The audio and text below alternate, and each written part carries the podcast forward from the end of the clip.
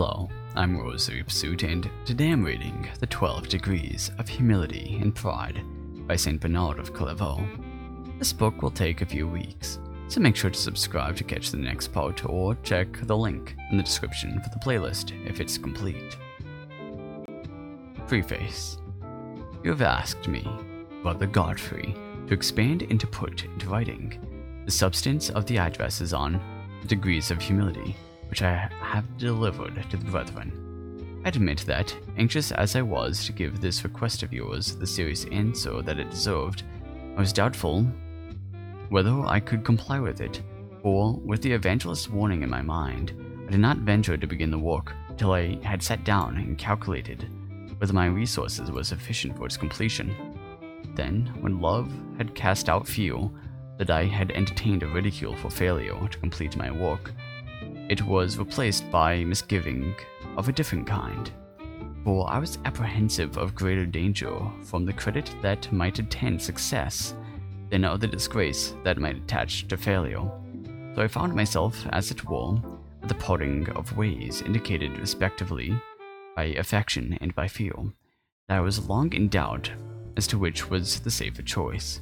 For I was afraid that if I said anything worth saying about humility, I might myself be found wanting in that virtue, whereas, if, on the grounds of modesty, I refused to speak, I might fail in usefulness. And I saw that, though neither of these courses is free from peril, I should be obliged to take one or the other. So I have thought it better to give you the benefit of anything that I can say, than to seek personal safety in the harbor of silence.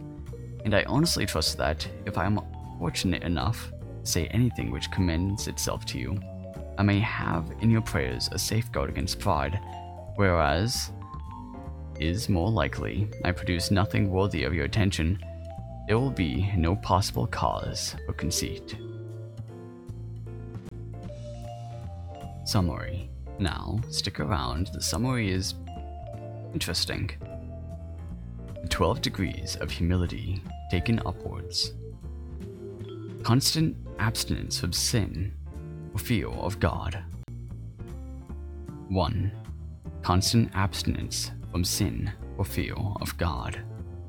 2. Forbearance to repress personal desire. 3. Obedient submission to superiors. 4. Patient endurance of hardship and severity a spirit of obedience. 5 confession of sins. 6. Admission and acknowledgement of one's own unworthiness and uselessness. 7. Belief in and declaration of one's inferiority to others. 8. Observance of the general rule of the monastery. 9. Reticence until asked for his opinion. 10 abstinence from frequent and light laughter. 11. The speech of a monk should be short, sensible, and in a subdued tone. 12. A permanent attitude of bodily and spiritual prostration. These degrees of humility are set out in an, in an ascending scale the first two stages must be passed outside the monastic cloister. he who has risen may thus, in the third degree, make his submission to his superior. The twelve degrees of pride, taken downwards. 1. Curiosity, when a man allows his sight and other senses to stray after things which do not concern him. 2. An unbalanced state of mind, showing itself in talk unseasonably joyous and sad. 3. Silly merriment exhibited in too frequent laughter. 4. Conceit expressed in much talking. 5. Eccentricity attaching exaggerated importance to one's own conduct. 6. Self assertion holding oneself to be more pious than others. 7. Presumption, readiness to undertake anything. 8. Defense of wrongdoing. 9. Unreal confession, detected when severe penance is imposed. 10. Rebellion against the rules and the brethren. 11. Liberty to sin. 12. Habitual transgression. The two last named downward steps cannot be taken inside the cloister. The first six denote disregard for the brethren, the four following disrespect of authority, the two that remain contempt for God. Part 1 The 12 Degrees of Humility, Chapter 1 The Search for Truth, Christ, the Goal, and the Road. I propose to speak of the degrees of humility as St. Benedict sets them before us, as not only to be enumerated, but to be attained, and I will first indicate, to the best of my ability, the goal that may be reached by their means, so that when you have heard the result of its attainment, the toil involved in the ascent may be less severely felt. So let our Lord set before us the difficulties that we shall encounter, and the reward that we shall receive for our toilsome journey. I am, saith he, the way, and the truth, and the life. He calls humility the way, because it leads to the truth. In the former lies the label, and the latter the reward. But he may ask, how am I to know that he was here speaking of humility, since he says without further explanation, I am the way?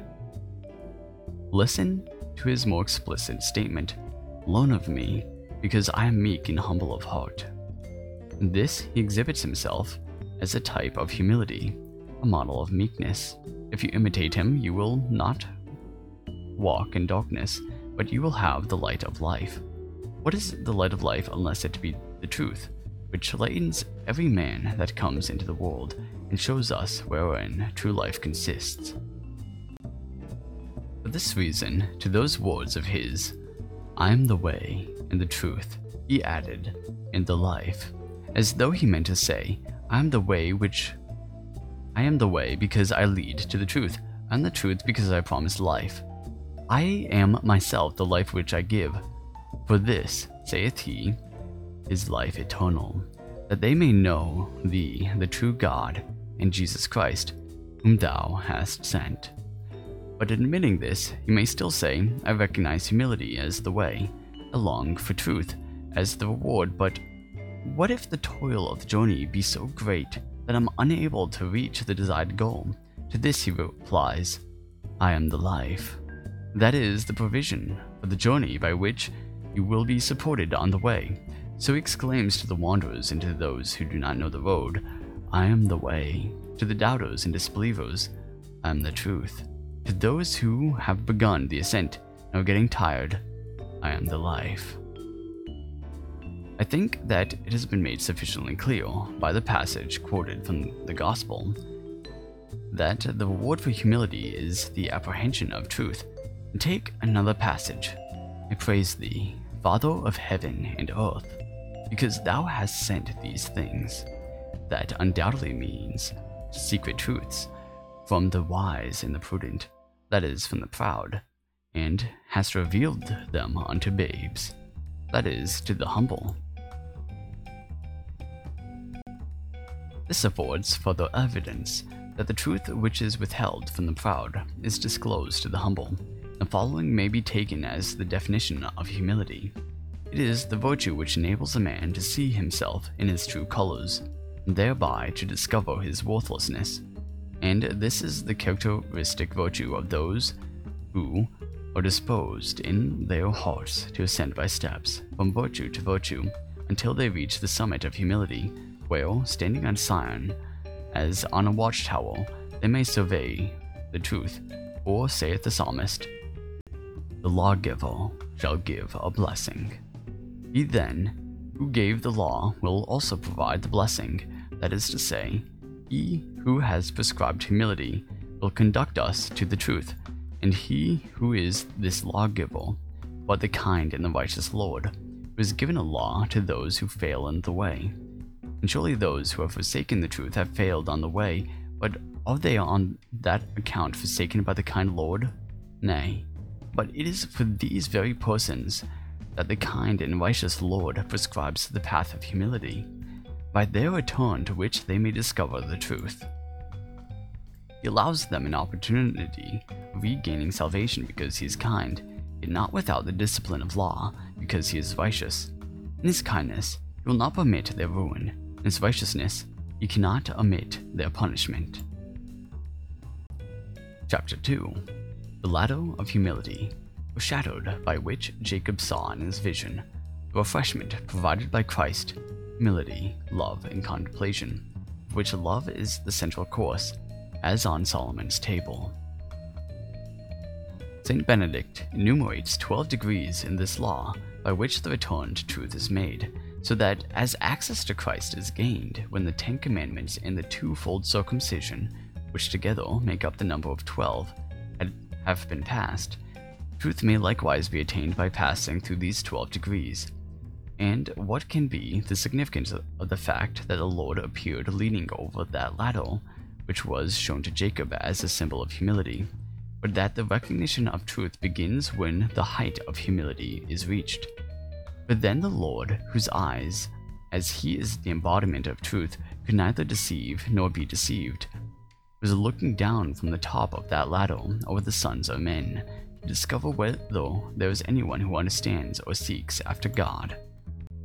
And does he not seem to cry aloud from on high, and to say to those who seek him, for he knows who are his, Come over to me, ye who desire me, and be filled with fruits.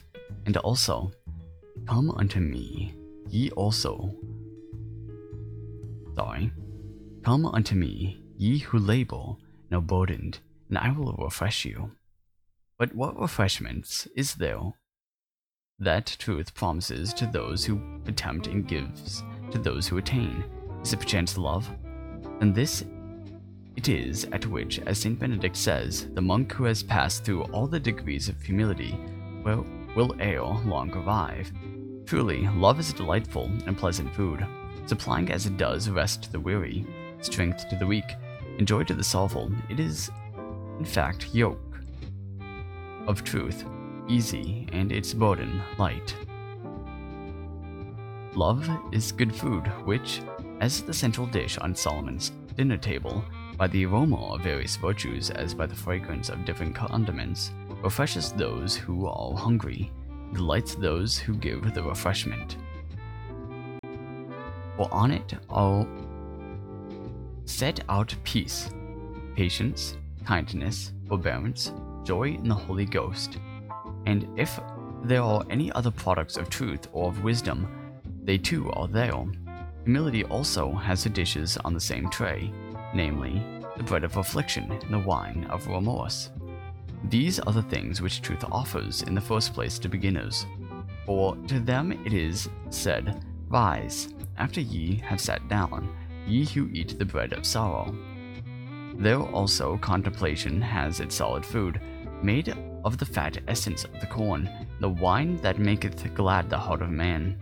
To this food truth invites those who have accomplished their course, saying, Eat, my friend, and drink and be inebriated, my dearly beloved. The myth, saith he, be covered with love for the daughters of Jerusalem, that is to say, for the sake of the immature souls, which, while they are as yet unable to receive solid food, must meanwhile be fed with the milk of love instead of with bread, and with oil instead of with wine. And love is rightly called the central course because beginners are unable, through their timidity, to take advantage of its sweetness, while to those who have arrived at maturity, it is an insufficient substitute for the deeper delight of full vision. The first still require to be cleansed by a, very bitter dose of feel from the pestilent poison of fleshly lust, and to have not yet discovered the sweetness of milk. The latter have already turned away from milk and are reveling in the delight derived from their entrance into glory. those only in the middle, who all on the journey have found some delicious little morsels of love, with which, owing to their weak digestion, they so far have to be content. So the first course is humility, purifying by its bitterness. Second is love, comforting by its sweetness.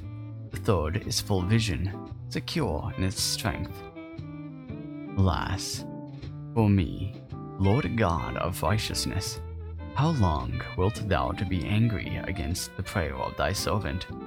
How long wilt thou feed me with the bread of tears, and give me tears for my drink? Who will call me even so far as to that delightful company of love, where the righteous feast in the sight of God, and revel in the fullness of their joy, where I no longer need to speak in the bitterness of my heart, but may say to God, Condemn me not. If, while I feast on the unleavened bread of sincerity and of truth, I sing joyously in the paths of the Lord, for great is the glory of the Lord. Yet good is also the path of humility, for by it truth is sought, love is reached, and a share of the fruits of wisdom is obtained. As in a way, Christ is the end of the law, so is he the perfection of humility, the final apprehension of truth. Christ, when he came, brought grace. Truth gives grace to those to whom it has become known. But as it is by the humble that it is known, it is to them that it gives grace. Alright. So, before we end it for today, I'd like to mention just how difficult it can be to, to reconcile ourselves with humility. So, I have a piece of advice. The theological virtue of charity means to love others for God's sake, not their own. Because God loves them. You see, they have a wretchedness within them and they don't deserve to be loved. And that's that's a part of the bitter fruit of humility. Uh, don't deserve it. Not by our own merit. But you see, because God loves us, me and you and others, we are obliged, out of our love for God, to love them too. This applies to you so, an understanding of one's wretchedness does not mean a self hatred if one loves God properly, but that it does mean that they love themselves for God's sake. It is a supernatural virtue. That means that, unlike most virtues that we can develop ourselves through habit, the virtue of charity requires God to infuse it in us. This, we must become disposed to the virtue of charity. We do this through prayer for charity and charitable acts, which expands the chalice so that God may fill us with the, this virtue. I'd also like, when talking about the virtue of charity, to disconnect it from charities that you can donate money to or donate your time to. While that is a charitable act, there are many charitable acts in this world. So while it's conc- while it's included under the umbrella of charitable act, there are many others that you can do that are good, that you do for the sake of love and for the sake of God. Okay. I'll be honest with you, uh, the ye old English made this a little difficult for me. A little difficult it was this was also translated uh, in the public domain, might I add. Uh, it was translated by a non Catholic, and he didn't quite have the habit of adding verses uh, immediately after a quote of a verse. Uh, he adds it in the footnotes. So while I'm used to uh, saying the voices. In this case, I decided to go with uh, changing my pitch of voice. So, to differentiate the two. So, hopefully that helped. Okay. I I'm done now. If you enjoyed this video, make sure to like and subscribe. If you enjoyed the book, there's a link in the playlist. There's a link to the playlist in the description below. That is all, and may God bless.